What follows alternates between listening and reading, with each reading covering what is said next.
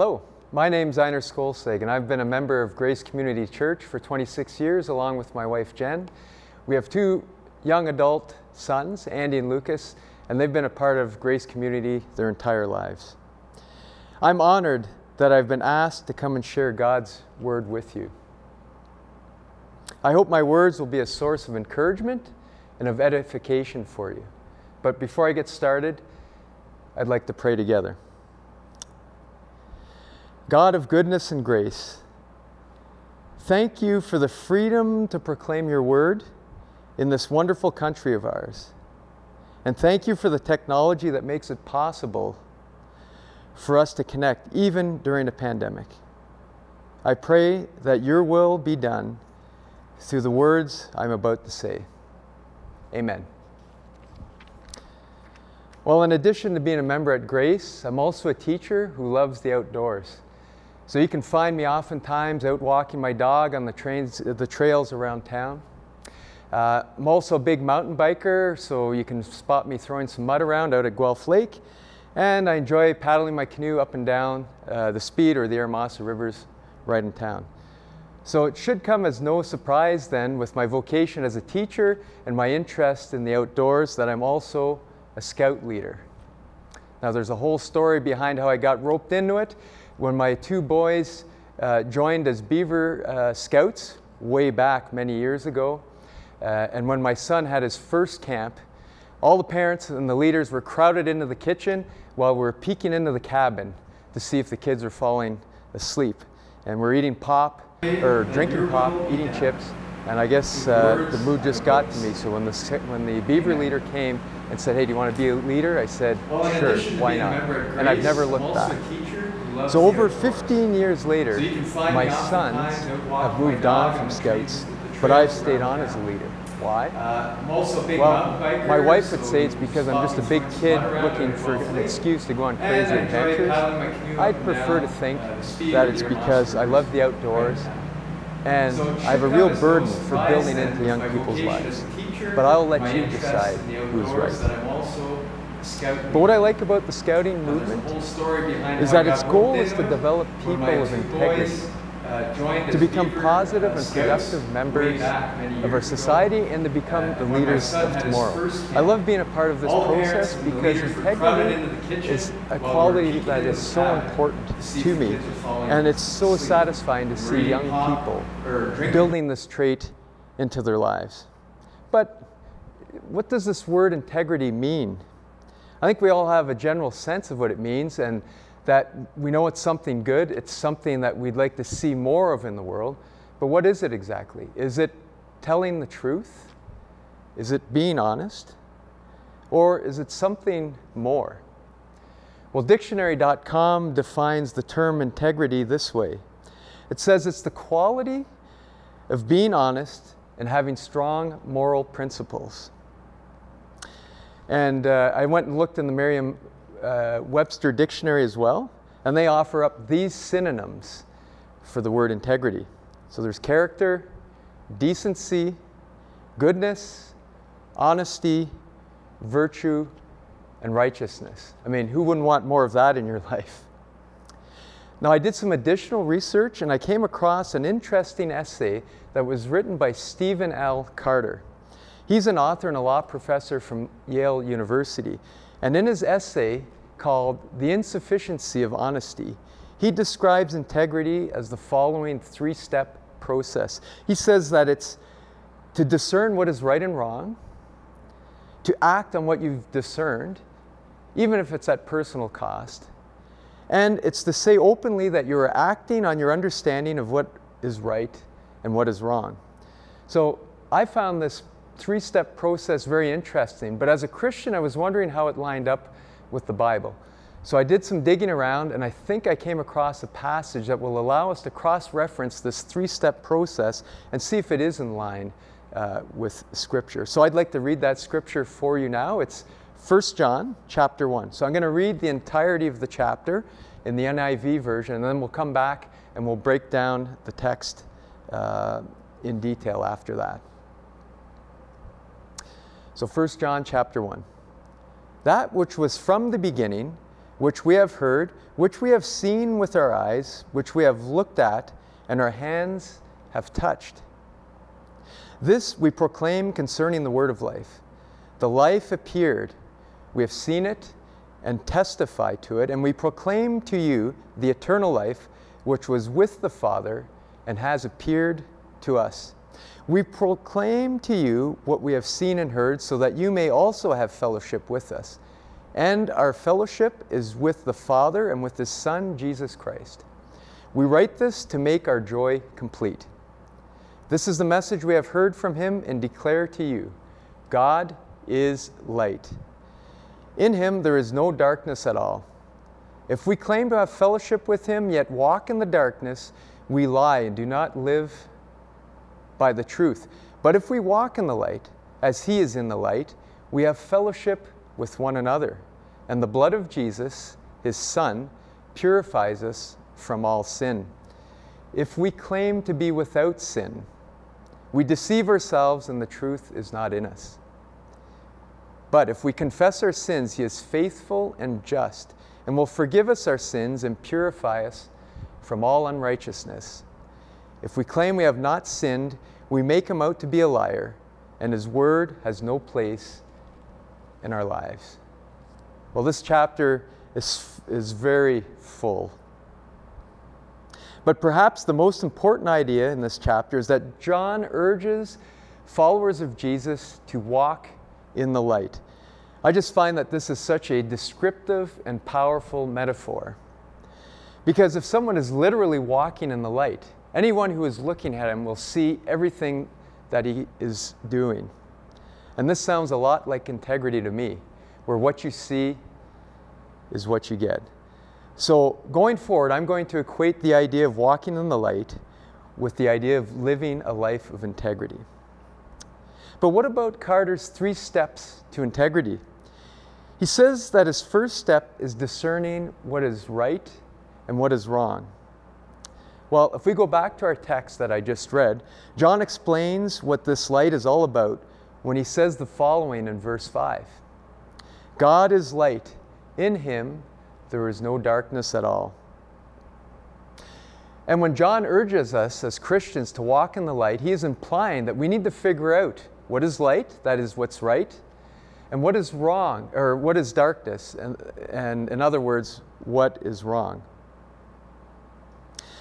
And in addition, he says that we need to choose to walk in the light. So those two statements sound a lot like discerning what's right and wrong, and then acting on what we've discerned.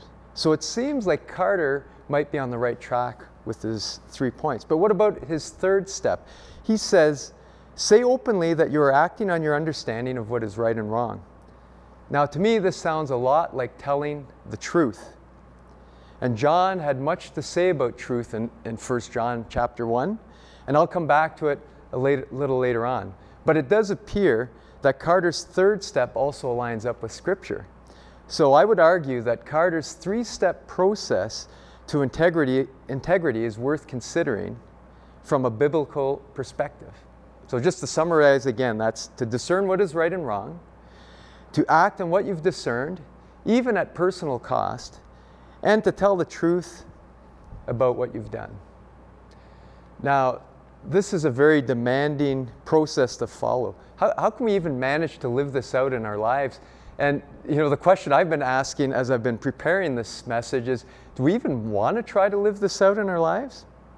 Because anyone who makes a claim that there is something that's right and wrong, and then says that she or he is going to live their lives according to this standard, is definitely being countercultural these days. That person will be watched closely by others to see if they're actually practicing what they're preaching, and if they fall short and make a mistake, others can become critical and maybe even accuse them of being a hypocrite. So, what do we do then? Well, I'd like to share a personal experience with you to illustrate this predicament and hopefully give you some hope for this situation and some, uh, some ideas to follow on how to navigate this. So, when my kids were younger, so I'd say around three to six years old, uh, we as a family decided to start watching the Star Wars movies. So we ended up watching the first three Star Wars movies. Now I'm talking about the movies that were recorded back in the 70s and the 80s. So Star Wars, The Empire Strikes Back, and The Return of the Jedi. So we watched those as a family and had so much fun discovering Luke Skywalker, Princess Leia, R2D2, C3PO, and Yoda. Now, um, soon after this, a couple of days later, while my wife uh, was at work on a night shift at the hospital, I decided, without talking to her, that uh, the boys and I would watch the next movie that was made. Uh, of course, it was made many years later, and I'm talking about the Star Wars movie, The Phantom Menace. So that night, we sat down, we watched the movie. I didn't think much about it, um, and then we went to bed. So the next morning, when mom came home after a night shift, she asked us, like she normally would, Hey, what did you do last night? And I said, Hey, we watched The Phantom Menace. Then she looked at me in disbelief, and I couldn't really understand why. Now, uh, uh, my wife and I had watched the movie previously, so we knew what, what had happened.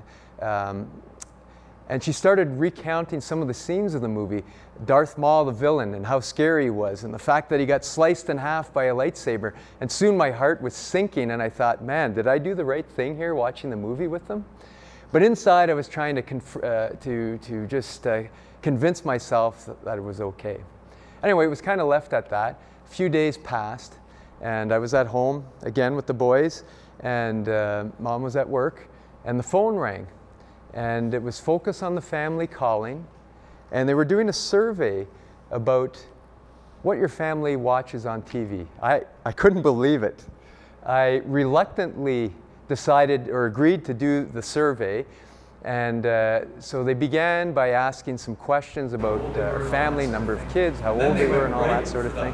And then they went right for the hard hitting question What is the last movie that you've watched as a so family. Now, I didn't know what to say. So now I didn't know what to say. I was conflicted. I was still feeling like we shouldn't have watched the movie. I was in turmoil. And after I th- uh, thought it over, I answered Toy As soon as I Story. said this, As soon as I said the other end this, the, The said, voice on the other end of the line said, you." Aha, I got moment, you. And at that moment, voice. I recognized my wife's voice. I was stunned. I I don't know why I didn't recognize her voice sooner. wasn't trying to And she certainly wasn't trying to entrap going on. And they were doing me. She just uh, was calling from work to see how things were going and was starting. With this survey as a joke. But when she realized I didn't recognize her voice, she just went with it right to the very end of the joke. So at first, I felt embarrassed questions about, uh, family number because I didn't even recognize my own wife's voice. And then they went Uh, but I, I am quite gullible at times, so that, that wasn't so surprising. But that embarrassment was soon replaced with, with a deeper shame didn't know what to that. I had actually lied to focus on the family or to my wife I was in unknowingly. And I thought that was out there. So what was on my heart came out. And I felt defenseless, vulnerable. As soon as I said this, the And voice a on the other end of the line and said, there was absolutely nothing I could do about it. You know, I blew it, and you know, we all blow it at times. So, does that mean that we, we shouldn't even try? I mean, is it better to say, hey, I'm being honest, and I'll never measure up, I'll never get it perfect, so I'm not even going to try? Now, if we go back to the scripture we looked at earlier, I don't think that's what it says. Because if, if we take a look at verse 8 more closely, uh, let's, let's just see what it does say. It says, If we claim to be without sin, we deceive ourselves, and the truth is not in us. So you see, God knows that we will fall short, but He still asks us to walk in the light all the same. Now, this is a tough message. So, how can we try to live with integrity while at the same time trying not to be a hypocrite when we blow it? Well, let's read a little further in the text and see if there's anything that can help us with this. So, if we go to verse 9 now and we go over what it says, uh, Paul tells, or uh, John tells us, if we confess our sins, He, that is God, is faithful and just and will forgive us our sins and purify us from all unrighteousness. So, by speaking truthfully about how we are doing, on acting on our discernment of what is right and wrong, and confessing and repenting when we have done something wrong, we can continue to walk in the light. And it even gets better. So, if we go back a couple of verses to verse 7, there's a wonderful promise from God in this verse. And it says, But if we walk in the light, as he is in the light, we have fellowship with one another, and the blood of Jesus, his son, purifies us from all sin. This is a gift that God offers to everyone to give us a second chance when we make mistakes. His son Jesus, who was without sin, died on a cross as payment for all the wrong things that you or I have done. And all we need to do is accept this gift as ours. So, this is how we can walk in the light and live with integrity while we know that we're still going to be messing up along the way. It's by being humble and honest and relying on God's grace. So, now coming back to my example, that I was talking about earlier. What I did is I came back in humility and confessed my sin to God and to my wife and to my kids. Now, this is hard because even if it's people that really love you, when you tell them that you've done something wrong, they're going to be disappointed, angry, sad, maybe a combination of all of these feelings. And in their eyes, in some way, you will seem more diminished or less.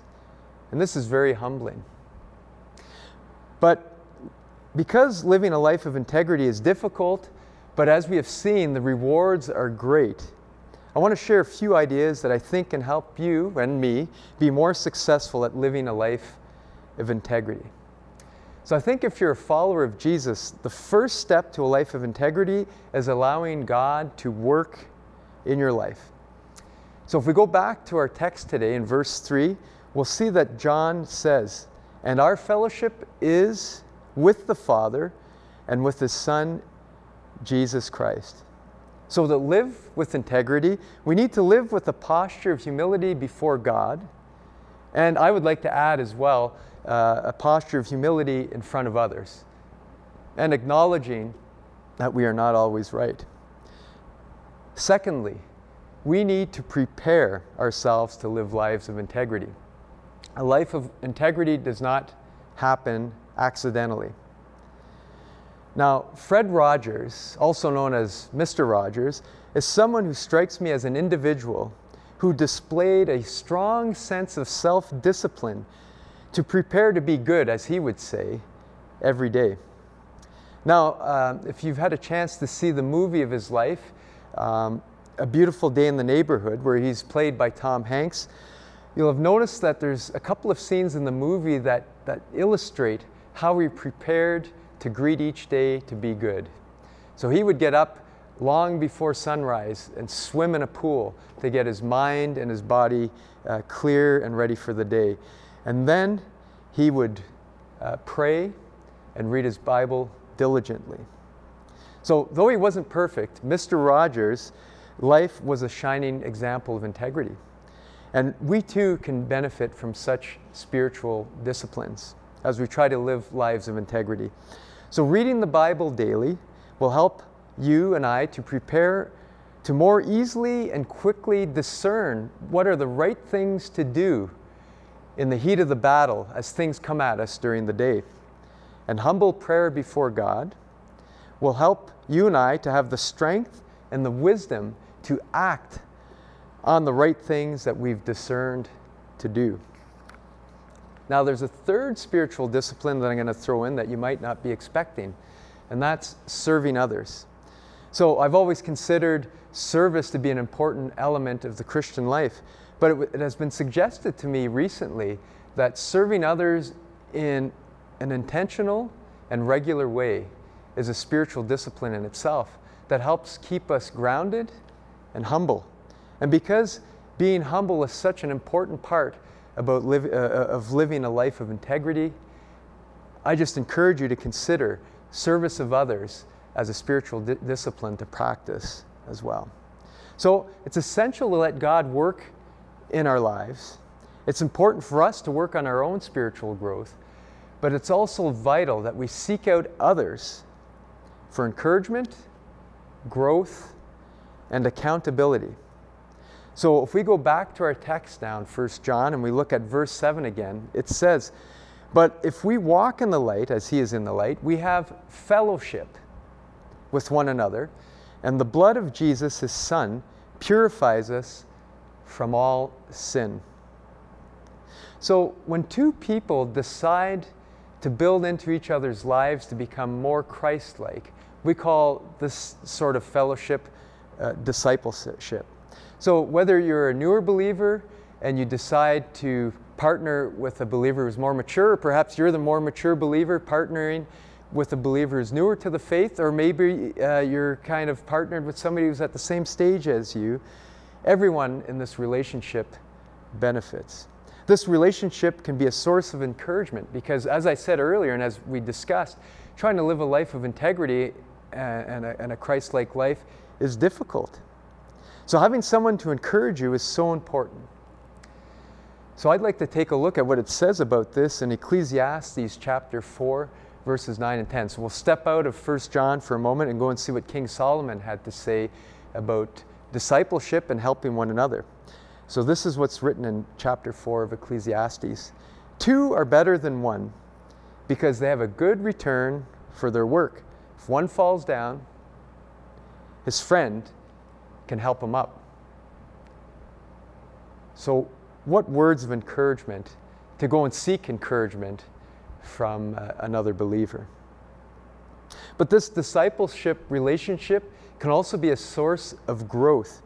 Two people who are allowing God to work in their lives can be a source of edification one for the other. Now, edification means the improvement of a person morally or intellectually. So, edification can take place by what's said between individuals, but sometimes, I think, even more importantly, it's how each person lives lives of integrity out in front of the other. Makes me think of what St. Francis of Assisi said long, long ago Preach always, and if necessary, use words. Now, finally, the relationship, this discipleship relationship can be a source of accountability. A partner can hold you accountable for the goals you've set for spiritual growth and goals you've set for spiritual disciplines like reading your Bible regularly and praying. In addition, a partner in a discipleship relationship can be someone who provides you with a place to confess and repent when you blow it. So, Coming back to my example again, in hindsight, I'm very glad that I told my kids about lying over the phone to their mom or to focus on the family, and that I thought that I made a poor decision in watching the movie with them. Now, I know that decision to come clean with them affected how my kids viewed me momentarily at that time, but I really believe that my decision to walk in the light that day was honored by God. Because the reality is, as my kids have grown up, they've realized that I'm not perfect, that I'm far from perfect anyway. And being honest about that has been much more of a witness in their lives and can be to others around us than hiding behind a facade of perfection. You know, we still tell the story of the fake focus on the family phone survey and we laugh about it today. And my kids have reassured me that Darth Maul was not that scary and that the movie did not scar them for life. E.T., on the, uh, on the other hand, was terrifying to them. So it just goes to show you uh, as hard as we try, we can never get it perfect 100% of the time. So, just to recap seek wisdom and discern what is right and wrong. Have the courage to act on what you've discerned, even at personal cost. And be honest about how you're doing with the whole process. Now, if you've already made a decision in your life to follow Jesus Christ, I encourage you to lean on Him daily for wisdom to discern what is right and wrong, for courage to act on what you've discerned, and for grace for those times when you blow it. Now, if you have not made a decision yet to follow Jesus, I invite you to do so today. And I invite you by remembering what our text has told us this morning. If we confess our sins, He is faithful and just and will forgive our sins and purify us from all unrighteousness. God is willing to forgive you and I because of what His Son Jesus has done for us at the cross. And don't forget what the text told us as well this morning. But if we walk in the light as He is in the light, we have fellowship with one another, and the blood of Jesus, His Son, purifies us from all sin.